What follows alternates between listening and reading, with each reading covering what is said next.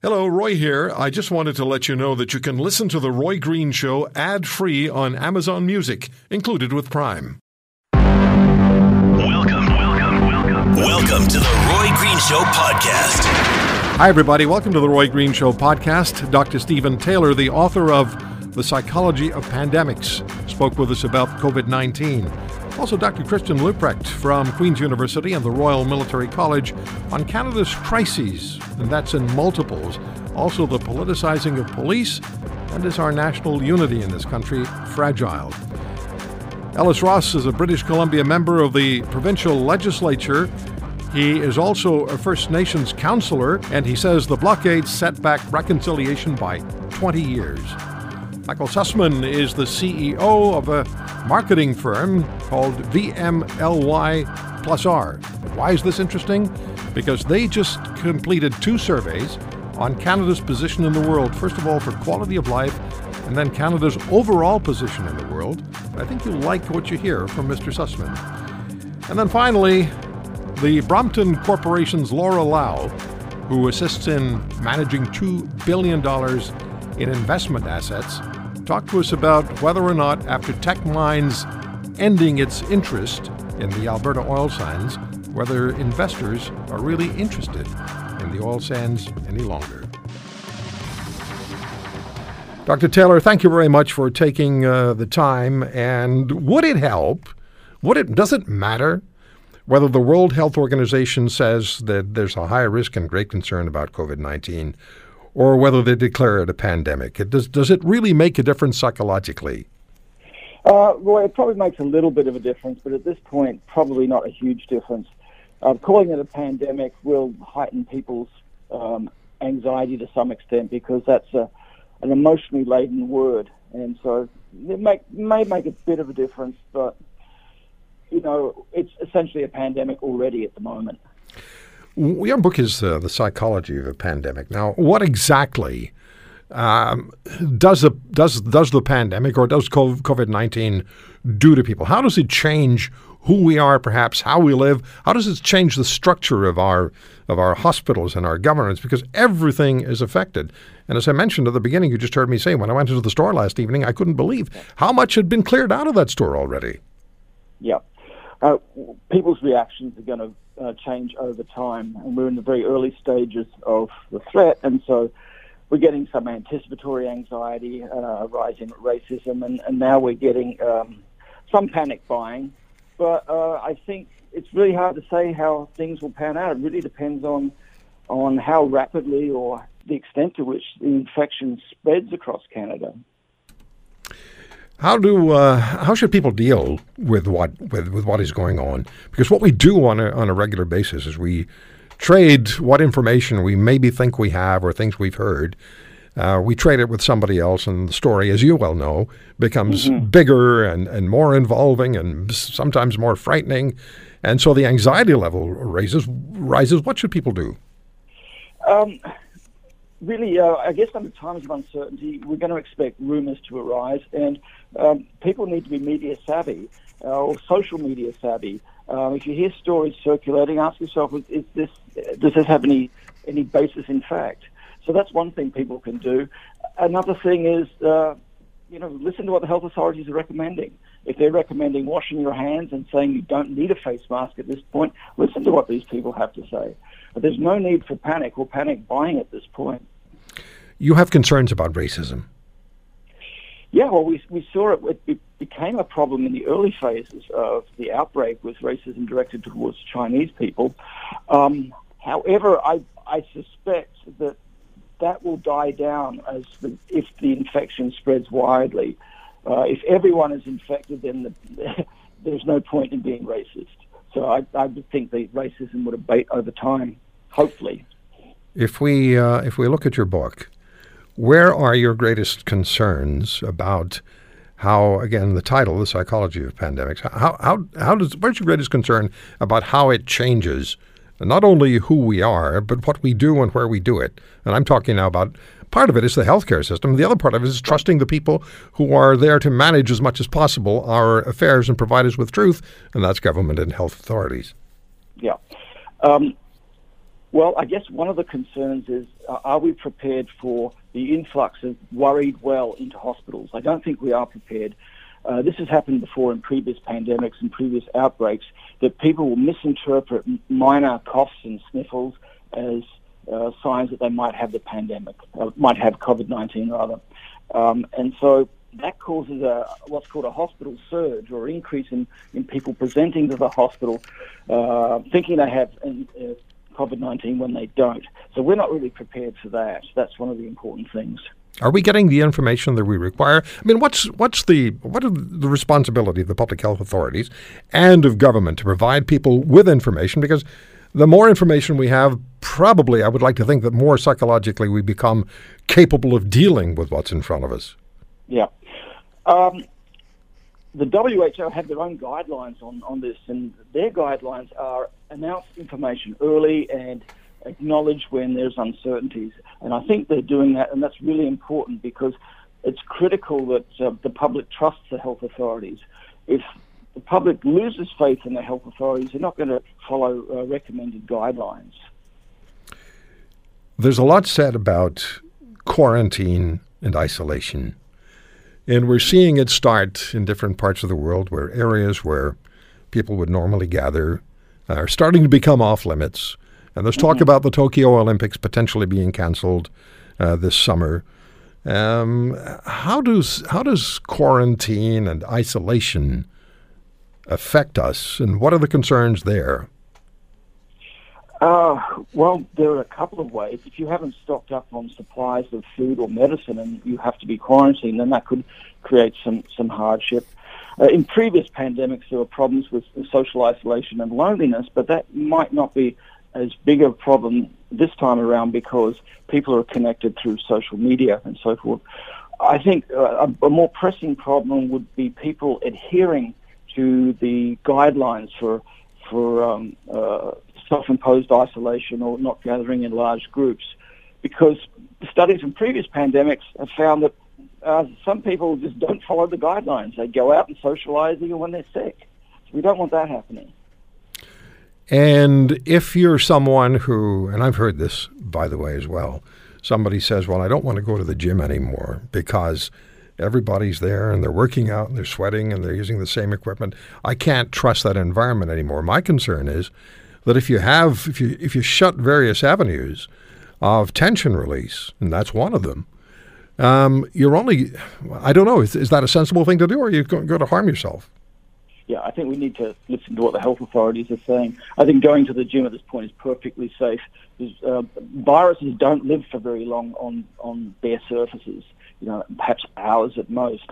So as long as you practice good uh, hand hygiene and wash your hands and so forth, I think uh, the gym would be fine. And I think, as you point out, it's really important that people carry on as normal as far as they can, including um, doing all the stress management things that they used to do. As you watch people in your daily life, as you um, make your way around the city of Vancouver or British Columbia or on the campus mm-hmm. at U B C, have you noticed a change in people and how they behave and how they how they how they how they behave toward one another? Well, it's interesting. A lot of people just don't even think about it. They don't think it, it seems like something that's just too far away for them to imagine. Mm-hmm. So there are those people whose lives haven't been affected at all, but I do see an increase in people wearing face masks, um, unnecessarily so, but yeah, that's increased. Um, and there have been some reports of panic buying of groceries and so forth. I saw that last night. Change. I yeah. saw that last night. Yeah. Uh, social media. You mentioned social media two minutes ago. What's the mm-hmm. role social media can play positively? And and where do people draw? Should I mean, I'm asking you the obvious questions, but mm. I think they need to be asked. Where do people draw the line for their own psychological well-being as far as consulting social media is concerned? Yeah, that's that's a tough question. That's pretty much an individual choice. Social media can be really important in connecting people, especially if you're a. Uh, you're in uh, uh, isolation or quarantine. That can be important. And, but inevitably, rumors will start to circulate, so you need to be careful um, uh, in terms of how you appraise those sorts of things. Um, it is a two-edged sword, and there have been discussions of of social media um, um, applying some forms of uh, censorship to certain posts, so posts promoting conspiracy theories and so forth. Um, that's a really tricky situation. So that's uh, an important consideration. Um, Doctor Taylor, from your book, what what's the most significantly, I, I mean, your entire book I, I find fascinating, mm-hmm. but what's the significantly most important single message that comes out of the book? The, the most important message is that pandemics are essentially psychological phenomena. That sure, we might have vaccines or antivirals, but in the at the end of the day, uh, the the spread of infection and the containment infection is purely due to psychological factors. That is, people agreeing to uh, socially isolate themselves, agreeing to um, get vaccinated, and the whole thing. So I think that's the take-home message. Did we learn anything during the SARS outbreak of two thousand three that we can apply at this particular time during the development of COVID nineteen, or at least the development of our knowledge about it? Uh, one, one of the things we learned during the SARS outbreak was that some people developed very severe anxiety disorders. Some people developed post-traumatic stress disorder that persisted long after they'd recovered from SARS. So that's an important lesson we need to remember. And so we should be uh, assessing people for anxiety-related problems, and we should not treat them lightly. We should not assume that they, their anxiety will abate once they recover, because that might not be the case. The fear factor, uh, I can't tell you how many people I've spoken with, and I hear this repeatedly, oh, if you get uh, COVID nineteen, you're going to die. And I said, no, you're, you're not going to die. The mm-hmm. statistical information is that the vast majority of people who do actually end up uh, contracting COVID nineteen are going to recover from it and go on quite well with their lives. This is true. But it's still a concern. It's still a concern people have. It's the fear response that uh, that folks that folks carry with them. Um, yeah, um, yes, you're absolutely right. So, so what do we do with that? How do we, you know, things are going to happen over the next weeks and months, we're, we're told to expect. There, there, we'll see more presence of COVID nineteen. So if you're already afraid, what do people? What should people do? How, how can you manage your fear? What's the most fundamental thing you can do? Uh, for people who are getting very distressed by the news of COVID nineteen, um, one option is to limit the amount of time you spend um, exposed to media or social media reports of the virus. Um, use all the coping strategies you used to you do use for coping with stress or anxiety, and if that doesn't work, then perhaps you could Um, see your local doctor and get a referral to see a mental health practitioner such as a psychologist, because although we might not have a vaccine for COVID nineteen right now, we do have effective treatments for anxiety about COVID nineteen. Um, Angus Reid poll showed uh, one of three Canadians doesn't have a great deal of confidence in mm-hmm. provincial health services and provincial health um, uh, organizations to take care of what needs to be taken care of in the in the outbreak, and that says to me a lot of Canadians feel like they're on in in this alone. Yeah, that's a communication issue, and health authorities need to, to take efforts to um, reassure people that all the necessary steps are being taken. That said, however, it's very difficult to predict what kind of burden COVID nineteen will place on the Canadian healthcare system. So there is some uncertainty, and maybe that's the, the biggest thing people have to live with at the moment. The biggest problem is living with that uncertainty. Yeah, when when you hear self-isolation, mm-hmm. uh, that's worrisome, because your instincts are, or your um, you know the way you do things normally is, if you don't feel well and you become like increasingly unwell, you go to the doctor, you go to the hospital.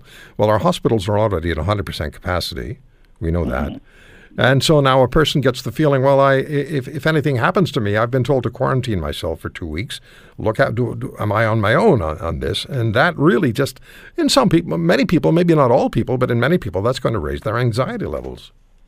Absolutely, I, I agree entirely. And so, again, health authorities need to send a clear message to people that if you're self-isolating and you're starting to develop um, breathing difficulties or other severe symptoms, Um, there needs to be someone that they can call, and they need to be able to have faith that, that someone will come to help them if they are experiencing uh, severe symptoms. We just don't know yet, do we? We just don't know where we are. We're, we can't be precise, but it, but it's it's it's not something that we can just let sort of meander through our through our systems and through our psychological systems. We have to take steps to prepare ourselves for what may come. If it doesn't happen, it doesn't happen. But if it does, then then we're at least somewhat prepared. Exactly. If you go out and buy two weeks' worth of non-perishable food items, that food's still going to be around. It's not a big deal. But I think the biggest challenge coming up is one that hasn't been discussed by the health authorities yet, and that is the issue of vaccination adherence. Um, when they do develop a vaccine for COVID nineteen, research from previous pandemics has shown that most people don't bother to get vaccinated. If this happens this time around, then the vaccine is not going to be very effective. No, I mean, it's going to take some time for the vaccine, we're told, but it, when it's av- available, uh, for goodness sake, get vac- vaccinated. Christian, thank you very much for, for the time. And um, when we look at, if you look at what, what has taken place from the very beginning of the issue of the rail blockades, to where we are now, I want to talk to you about it in, in you know, in, in, in specific segments, but an overall perspective. What's the overall perspective as you look at the police, you look at the Prime Minister, you look at the blockaders, you look at the laws of this country and how it's all evolved? We had it coming. Uh, we knew that this was going to be a challenge. Uh, people have written about this becoming a challenge as far as a dozen years back. Uh, both in scholarly fashion and in the form of uh, political thrillers and novels. Uh, and it was disappointing how relatively unprepared all sides were for a confrontation that I think we didn't need to have, and that in the end left people in uniform having to pick up the pieces for failures in political strategy, political leadership, Um, and the ability to anticipate um, that um, there were small minorities that still felt aggrieved over this significant um, project, uh, plus the uh, relatively amorphous way we refer to things like reconciliation or Um, uh, climate change policy, whatnot, that these mean very different things to very different people. And so uh, when you're trying to then negotiate settlements, reach deals, it means by being imprecise about what we mean by those concepts, uh, we open it up to everybody to use them to assert their grievances, which then makes it Uh, next to impossible for government to try to negotiate um, meaningful ways forward. How would you assess the performance of the Prime Minister and the Cabinet and the entire government of Canada? Um, Start with the Prime Minister. They found themselves in a, I mean, this is a government that has found itself stumbling from crisis to crisis. Uh, some of those self-inflicted, some of those due to um, outside circumstance. And I got a sense that the compound effect of all these crises left uh, both the cabinet and the civil service somewhat um, overwhelmed, and that we didn't do the sort of strategic analysis Um, that we should have done, in part because Canada, uh, for the last twenty years, twenty-five years, has not had a capacity for systematic strategic analysis. Um, our allies, such as the U K uh, and Australia, of course the United States, have a systematic capacity within government uh, to plan for and anticipate these sorts of challenges. In Canada, we decided that we didn't really want to pay for this, that this was too expensive to employ a couple of hundred people Uh, to prepare for this, and so that then means uh, rather than being proactive in anticipating the sort of fires that might break out, we then find ourselves uh, having to firefight uh, on the fly. Um, and as this became a moving target and various interest groups started piling on, Um, it meant the target kept on shifting, which made it rather difficult then for the government to find a coherent effort. And you could see this by the way that um, we had, for instance, just the communication strategy by the government that, by my count, included at least six different ministers and the Prime Minister uh, at times uh, not singing from the same song sheet, uh, and I think that uh, indicates that uh, there was uh, not the coordination uh, that we might have had um, on the file and uh, the leadership that we might expect from any one particular ministry, because usually when you have a crisis, it is one minister and ministry that will take the leadership. And here it seems um, everybody was trying to weigh in with their best ideas. And of course, when you're facing a crisis, uh, that's not particularly helpful. You want to make sure you have one clear target, one clear message, and one clear aim. Christian, when we come to the end of this particular episode in our history, given all the things that have happened, the uh, we've watched police, watch uh, blockaders, we've seen a prime minister who was, in the words of Ken Coates from the University of Saskatchewan on this program, timid. We've seen um, division on the First Nations side of the issue. Are we in worse shape than we were when it began, in in a generic sense? Harkens to the lack of political leadership in general that we've seen um, in this country on controversial issues, because people are more concerned about governing by polls and winning the next uh, election than they are about setting a clear tone and a clear vision of also where they want the country to be five, ten, or twenty years from now. Um, and this has made it all the more difficult because, as you pointed out before the break, Um, effectively the government has now created perverse incentives where the people that are uh, in a small minority within the country and which themselves um, uh, use uh, the freedoms, uh, rights, and legitimacy that we enjoy to undermine those same rights and, uh, and those same freedoms because, of course, Um, they believe that only their view is correct, and uh, they're happy to dispense with everyone else's view and dismiss everyone else's view.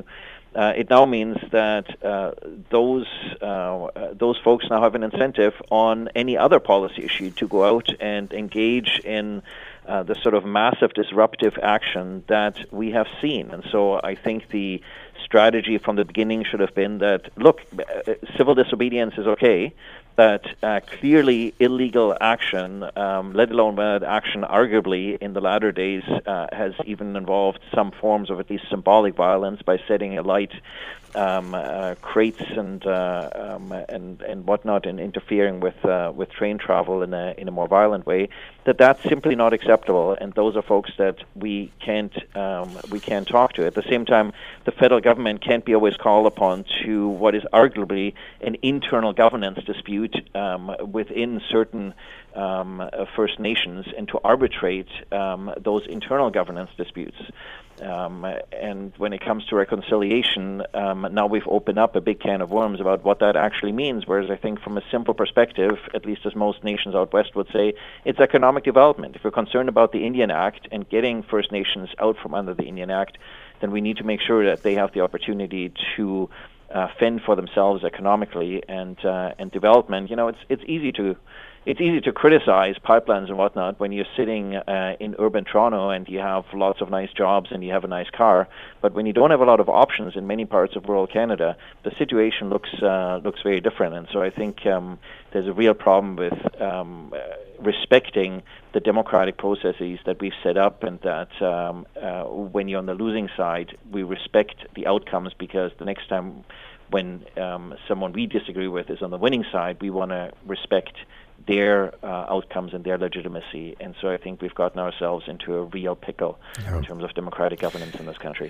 You know, uh, the regional disparities or the, the regional differences in Canada are very evident on this program, because we broadcast both in central Canada and in western Canada. And the points of view that I, that I see, that I hear, that I read are so opposite and so uh, unaligned so frequently. And the question of national unity has come up. The question about whether or not there is actual unity in this country, whether this country is going to survive. You know, there's a separatist movement that is growing, or at least an emotion and a movement growing in Western Canada. What do you say about um, the national unity issue in this country? What concerns you? Well, this is, of course, an ongoing saga about Canada. Um, the constitution that we have today came out of a total political paralysis in the uh, in the eighteen fifties. Um, and uh, look, if you look at the regional diversity, geographic diversity, the ethnic and linguistic diversity in this country, uh, it's amazing that this country is able to hold together, let alone has been able to prevail as one of the oldest democracies, uh, and is able to set a tone for the world about how we can reconcile unity in uh, diversity. But that has always meant politicians have had to be pragmatic about how they reconcile differences. And when we start to govern in ideological fashion, um, uh, at the cost of pragmatism, uh, that's when we start to see these massive um, differences come to the fore. And so I think there's a real need to uh, step back from what the current government calls sort of its values agenda, um, and start to think more pragmatically about um, how we reconcile different interests, uh, rather than asserting one set of values over another set of values. Uh, do, are, are we are we getting uh, the bang for our buck from the Prime Minister? Uh, ultimately, somebody's going to have to provide um, leadership uh, in this in this clearly diverse country. And I think when you have a civil service and you have a cabinet, and in particular the senior decision makers within cabinet, that all come from the uh, Toronto, Montreal, Ottawa triangle, that certainly doesn't help in taking into account a broader diversity of views. And we've seen with previous cabinet ministers uh, that have not come from that triangle and spoken up about issues in ways that does not conform uh, to the orthodoxy of the Toronto, Ottawa, uh, Montreal, urban downtown triangle, uh, that they are then ousted from a cabinet. And I think that speaks volume for the need uh, to return to a more broad-based uh, consensus pragmatist approach about how we approach governance uh, across the country that serves Uh, all Canadians, regardless of what province they live in and whether they live in rural or urban areas. I wish I had more time. Uh, we have less than a minute. So would you just give me a sense, please, of uh, the the issues around COVID nineteen and uh, Canadians' dependence on their governments? We have about thirty-five seconds for that one. Uh, the lesson here is that uh, rather than just think about this as a virus, is that we live in challenging uh, international times, uh, whether it's climate change or, or it's, uh, it's floods or forest fires or viruses, uh, and that we all need to be prepared to be resilient on our own, um, and not over-rely on government. And, uh, and the government provides a very good website to this extent, so get prepared. Uh, .gc.ca that provides lots of guidance for Canadians in how to make sure they can always sustain themselves for a few days on their own in times of crisis. Always great talking to you. Thank you so much for the time today. It's been my pleasure. Thank you. All right, let's talk to uh, Ellis Ross, served six years as chief counselor of the Haisla Nation in British Columbia, an early advocate in his community about the potential benefits of select kind of resource development. Uh, in the case of the Haisla Nation, this is the forty billion dollars Kitimat L N G plant operated by Chevron. Uh, Mister Ross, thank you very much for the time. You've uh, certainly gotten a lot of attention in this country uh, over the last, well, days and certainly weeks um, over this developing, uh, this moving target of the, the blockades and, and reconciliation. What do you make of uh, what's come out of Smithers today? Well, there's not much to make out of it, except for the the people that really should be congratulated should be put up front and center, and Canada should thank them directly. Um, th- does this does this effectively change everything, or, or not? Well, it depends what the agreement is. Is, is it is it agreement on process, or is it agreement on money? Uh, what, what is the agreement made up of? Uh, but number one is it, it, it comes back to a fundamental principle that I've always believed in. Is that really any type of leadership is only there at the will of the people. In this case here, the Wet'suwet'en people, the matriarchs, matriarchs in training, they changed the conversation, and they should be thanked. All Canada should be thanking them. This didn't need to go on as long as it did, did it? Well, you know, I've said it before, all these politicians playing with rights and title, and uh, you know, all these people uh, using misinformed information about what happened here in the last fifteen years. They're the ones to blame. It's not the protesters. It's the, the manipulators that organize these protests. It's the people, the, the, the lawyers out of Toronto that actually didn't even understand what happened here. In fact, I think all Canadians should understand this. My band, the Haisla Nation, we worked on L N G for six years, and we pushed this pipeline on the B C government. It wasn't the other way around. So these, these people are going around saying, oh, we got to stop pushing pipelines and these projects on First Nations. actually, you should you should talk to somebody who was there from day one. And I fought hard along with my chief and council to get the B C government to actually push L N G to Asian markets. Has this um, this this development in the last several weeks, has this really pitted First Nations against First Nations, Indigenous against Indigenous peoples, more so than than, than we might have seen in recent history in this country? Oh, definitely. Uh, we know that directly. You know, we're not talking about nations against nations. We're talking about people on Twitter and Facebook, uh, Aboriginals, calling down other Aboriginals. I mean, you, sh- you should see some of the messages I get. And this is from uh, this is from people who claim to be respectful First Nations, and it just goes to show you the amount of violence that goes on between members. I mean, we're, we're getting to the point now where communities are starting to actually work together more and more often, but it's the people behind the scenes that are dividing us. Um, what's going to happen now, do you think? You know, the construction, the construction is going to continue, going to start up again. So what happens? Do we go back? Does it go back to where we were? Will there be blockades again? Will will we, will we have a, a, a federal government that seemingly doesn't really know what to do, and, and police forces in Ontario, certainly the O P P, politicized? Is that? Do you expect that to take place? It all depends on the details of this agreement. It all depends. And you know, if, if, if the agreement does settle out, well, what uh, well, what the issues were in the first place, there's got to be a level of fairness there to all the other First Nations who willingly signed mm-hmm. L N G agreements over the last fifteen years. Well, like, will that agreement apply to them as well? And number two, for all those uh, organizations that use this issue for their own agendas, will they stop blockading? That's the number one question. You're talking about the environmental groups? The environmental groups and whoever else there that actually uh, amplified this message, because I've been trying to figure out if the Wet'suwet'en people themselves didn't send out the message to shut down Canada, if Aboriginals didn't send out that message, if all twenty elected leaders that signed agreements with L N G along the pipeline route, if they didn't send out that message to shut down Canada, who exactly sent this message out? Who actually gave the order? Yeah. Yeah. Um, it's, it's really ultimately, if we're just talking economics here, if we could just focus on that for a moment, the economics for the First Nations peoples of an L N G project, such as uh, the the one we're we're talking about, and the one in, in your community, the economic realities for First Nations peoples are extremely beneficial, are they not? Not only in the short term, but also in the long term. Uh, in the long term, and a lot of First Nation communities will not disclose the agreements that they signed with uh, these L N G companies. But uh, from the ones I've talked to First Nation leaders over the years about the benefits, They they are happy. It goes far above and beyond uh, what the Indian Act actually provides. In fact, if anything, a lot of these First Nations leaders were were talking about true independence based on this agreement. And it's not just L N G. It's been forestry. It's been mining. It's been uh, anything else that comes down in relation to the infringement of their rights and title. In fact, I don't. In this day and age, I don't see a lot of First Nation leaders in northwestern B C complaining about the Indian Act, because it just doesn't matter anymore. They they they found a way out without having to fight the Indian Act.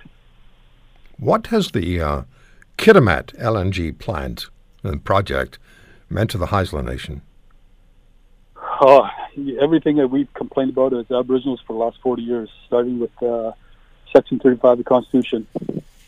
Uh, you want to get out from underneath the Indian Act? Okay, this provides a way out. You want to provide jobs and opportunity for your members?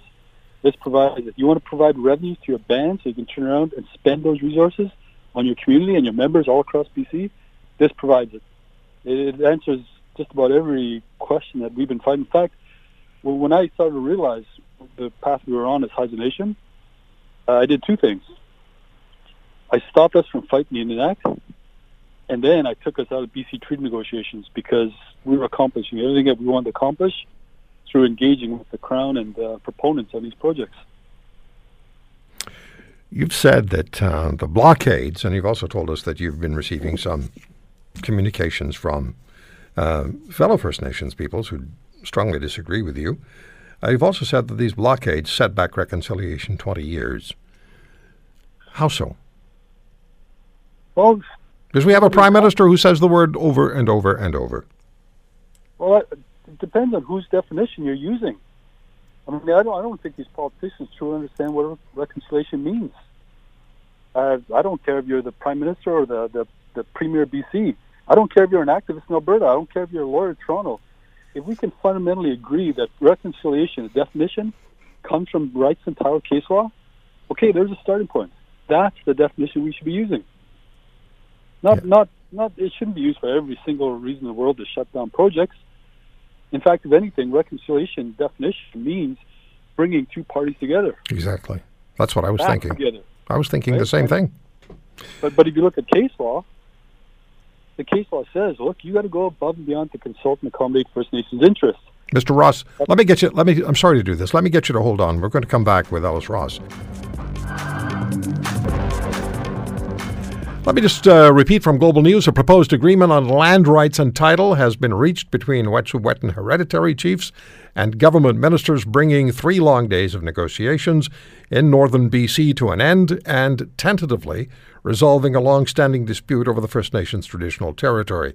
Yet the forward-looking agreement reached between the chiefs' federal Crown Indigenous Relations Minister, Carolyn Bennett, and her B C counterpart, Scott Fraser, does not apply to the Coastal GasLink pipeline, meaning the contentious project is going ahead as planned for now. The details of the agreement have not been released. The ministers and chiefs agreed that the arrangement will be shown to all members of the Wet'suwet'en Nation before the ministers return to Smithers for a signing if it is agreed upon. We're speaking uh, with uh, Mister Ellis Ross, who served six years as a chief counselor of the Haisla Nation in British Columbia, M L A in uh, in British Columbia, member of the uh, Liberal Caucus, and um, was uh, very much in favor of select kinds of resource development First Nations, including the forty billion dollars Kitimat L N G plant, which or L N G project, which uh, involves his Haisla Nation. Uh, Mister Ross, I uh, I just want to read back a tweet to you from you. All these leaders demanding respect, but at the same time showing incredible disrespect to our elected chief and councils, our communities, and more importantly, our members. Don't expect me to stop fighting for a better future. Takes me back to what I just what I asked you at the very beginning, and that is now that this tentative agreement is is. is, well, been agreed to. And work on the the pipeline starts again tomorrow. Are we just going to see, do you think we're going to revisit what we've seen over the last several weeks before the Wet'suwet'en people see the details of the agreement? That's a real good question. I don't know the process on, on how their leaders share information uh, with their members. I know what I did as, as chief counselor. And previously, as an elected council for eight years prior to that, I know what I did. And it's it's not written down anywhere where, how you got to do this unless it's a policy of your, your leadership. I didn't wait for policy. I just traveled all over Vancouver, Prince Rupert, Terrace, Kitimat, our Kitimat Village site, and held multiple meetings saying this is where we're at, this is what we're doing, and we're sticking to the plan that we developed uh, ten years ago. So that's how I did it. Because one of the concerns that uh, would be raised, and this isn't an original thought, but if it was environmental groups and other activist organizations and anarchists who were significantly involved in the blockades and causing the difficulties in Canada, and they were, they're not going to wait for an agreement to be read uh, or, or, or, or you know shared with the uh, with the people. They have their own agenda. They uh, they'll do what they what they did before, and we have a compromise. I'll ask you this as a as a provincial politician, as a member of the British Columbia legislature. Um, they've been able to intimidate government. Government hasn't stepped up and and, and, and done what they needed to do. Yeah, they actually. Uh, but remember that these spokespeople are are good at, at uh, making it sound like they're talking for the majority of First Nations or the majority of Canadians. The majority of First Nations, the majority of Canadians are too quiet. And that's why these leaders are, are bending to the will of the minority. I mean, I, I tried to go on a C T V power play last week, and I thought uh, it was going to be a respectful debate about uh, reconciliation. At the end of it, I got yelled at for saying, oh, you know, you can't build a job creation plan based on a project that's going to kill the planet. And that's what these leaders latch on to, say, we better we better do something about this, because, wow, that's the minority is screaming pretty loud. So it's, the leadership has got to decide. Are you going to decide on the future of a country like Canada based on rhetoric, or are you going to go on facts? What uh, what role in all of this, and this is almost a question that I'm embarrassed to ask, but given what we've seen and given what happened and given what developed, I have to ask it. What role do governments actually play in resolving and uh, and bringing to an end unlawful activities um, which, which didn't happen, which uh, did just did not happen? And, uh, um, you know, we, we heard Mister Trudeau's response, or Mister Trudeau's actions, described as timid. What role does the government have? And do you see anything changes changing from what we've experienced over the last few weeks if it starts up again? No, I, I, I think they've laid out what their role is going to be going forward. Uh, they'll allow uh, unlawful blockades, activities. Uh, they'll allow it. Meanwhile, if a, if a citizen goes and walks a kid along the sea and tracks, they'll get charged. They'll get fined. Yeah. So it's a total, I don't know. The, the question was is whether or not Canada's a nation or an ocean. That was the and, question. That was the question that Premier Higgs of New Brunswick asked on this program.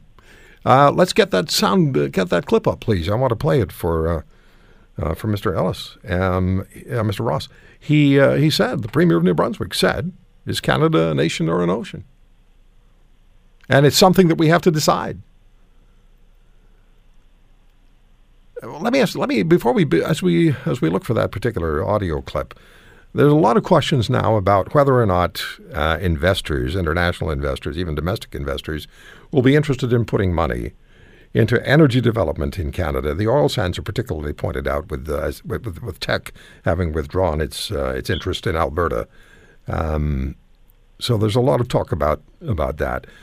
Uh, do you have uh, do you have concerns that the, that that investors will turn away from Canada, from energy pro- projects in this country, because the environmental assessments take a very long period of time, and even then when they're satisfied and when First Nations are in agreement, the federal government still comes back and delivers its verdict after everything else has taken place? Oh, it's already been happening for many years. Canadian uh, investors are already going fleeing to the United States, not, not just because of what you just mentioned, but because taxes are too high, the red tape is too high. Uh, and so the only people who can come into Canada that actually uh, invest in Canada are the ones with the bigger and deeper pockets. So Canada, you're just playing into the United States' game. They got no taxes. They got no red tape. They actually incentivize companies from all over the world to locate in the United States. Uh, we're, we're, we're getting outplayed on all levels. Here's what uh, Premier Blaine Higgs of New Brunswick said on this program. It makes you wonder if our if, if Canada is a nation or an ocean. And that, uh, Mister Ellis, was after he attended his first Premier's Conference, when he sat down for the first time as Premier of New Brunswick with his fellow premiers and with the Prime Minister. He came away with that question, is Canada a nation or an ocean? That was two years ago. Where was that conference? Was that in Vancouver or was that... Uh, no, that was a, that was on this program. We did an interview with, uh, with, uh, with Premier Higgs and with Premier Moe. And we were talking about the divisions that existed in, while the premiers were having their discussions. And uh, so Premier Higgs came back with that. We have to decide, you know, we're either going to move forward together or we're not going to move forward together. Quebec had a role to play in that, as well as they block, uh, you know, pipe energy east or pipelines moving from uh, from Western Canada, from Alberta specifically, through through Quebec to uh, to to uh, Saint John's or Saint John rather. Um, so yeah, he's. This what, what what really stood out to me is it's his first meeting with his fellow premiers, and he comes away with, we have to decide whether Canada is a nation or an ocean. So I, I got all my my uh, my knowledge from being a leader for my band for fifteen years, mm. and, and I slowly understood that a lot of the, the stuff we were dealing with just didn't matter, and we had to focus on something that actually put us onto a better uh, future.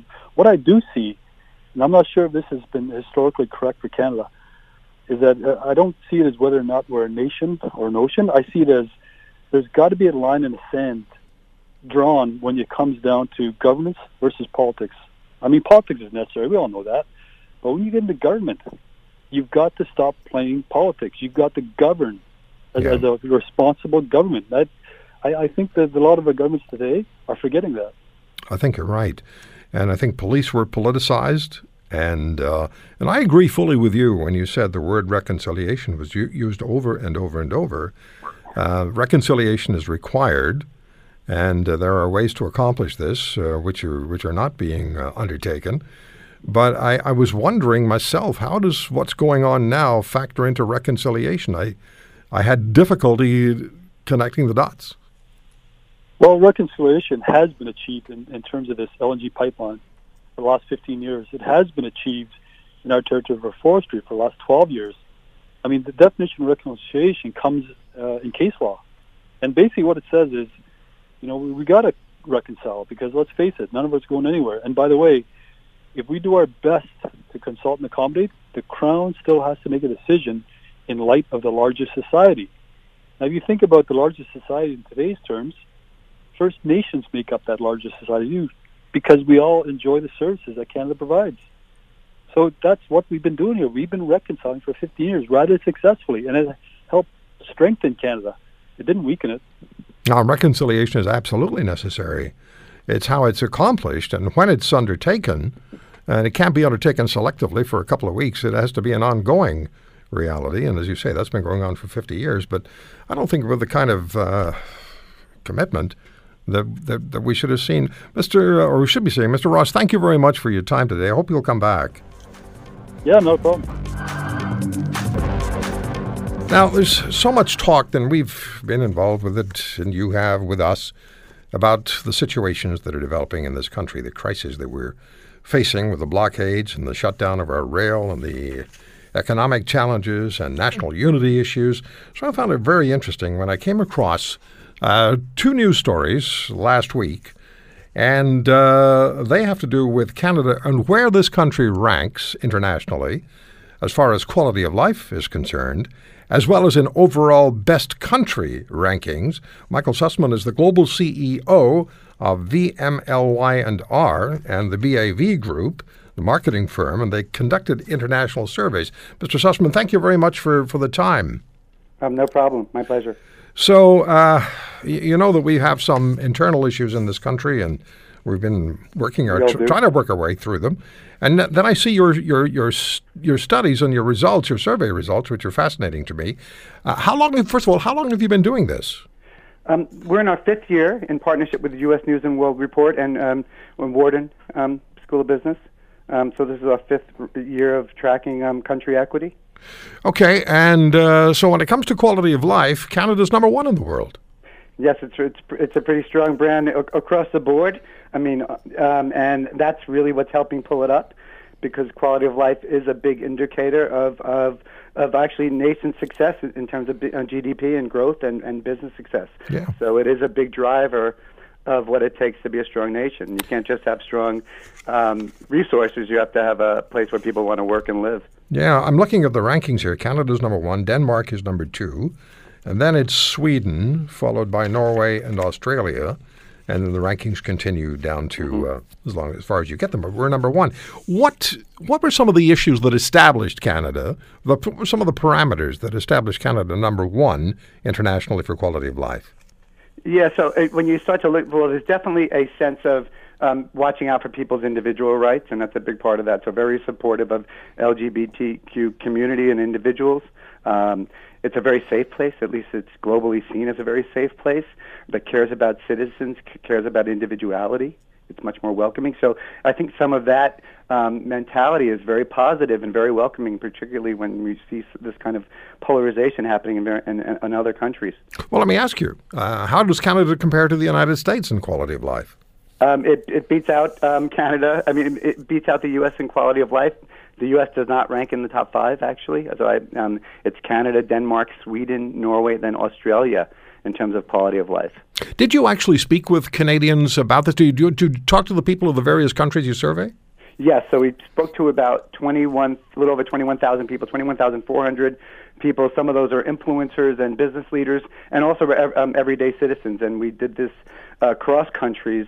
Um, so, yes, Canadians were part of this, but um, some of the stats we're talking about now are, are global averages. Where were we last year? What position were we in? Last year you were number three overall, and now you're up from number two. Um, you've maintained the number one rank of quality of life, so that's an, an, actually you've continued to maintain that. Mm-hmm. Um, and you've actually gained also on things like open for business, and you know, so being receptive to, which also helped move you up a rank overall. So number one in the world for quality of life among nations. Now, when it comes to overall rankings uh, in the world, overall performance, I guess, Switzerland's number one, Canada's number two. Yes. Uh, what's that ranking uh, for? What, sure. what does that so establish? That's based on nine dimensions that we we rate countries on. And again, this is about how are, how do these dimensions impact the, the, the, the G D P and the, and the business success and growth of a nation. So it's more about the financial side of success. Um, and... And there are nine dimensions. So some of the things that we look at countries on are about heritage and adventure. While they may be very important to tourism, they're not very big impactors in terms of G D P, for instance. So we looked at the, and so it's a weighted score of these nine dimensions. It's about being an entrepreneurial, welcoming country, quality of life, citizenship. Are you a mover? Are you an inventor, innovator? That's another dimension. Cultural influence. Um, that's something where that's a bit of a weakness in, in, in Canada. So that's Italy, France, Spain, U S, they dominate on cultural influence. But those are less drivers of business success. So um, uh, explain the cultural uh, realities here. Where, where does, you say, a bit of a weakness for this country, in what sense?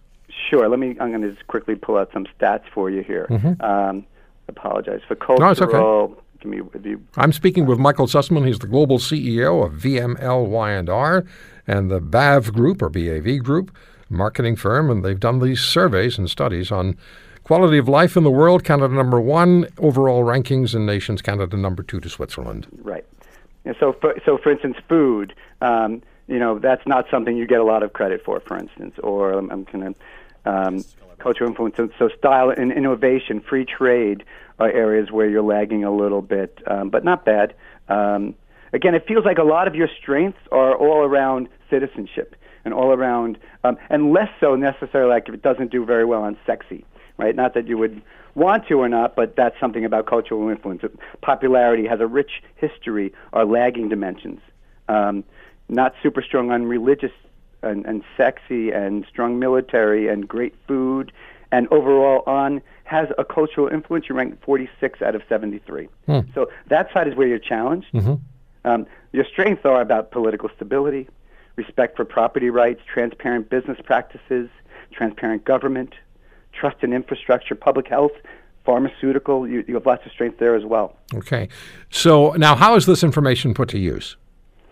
Um, a, a multiple of ways, actually. So, you know, obviously for tourism, it's something, you know, I'm working for a global um, marketing agency. Um, you know, we do pitch and we do work with tourism companies or um, and I'm actually speaking with the German embassy on Thursday in the U S to talk about what their country means. But we also use it to think about um, how does how does a brand leverage it? So what is the power of Made in Canada, for instance? Mm-hmm. What does that mean?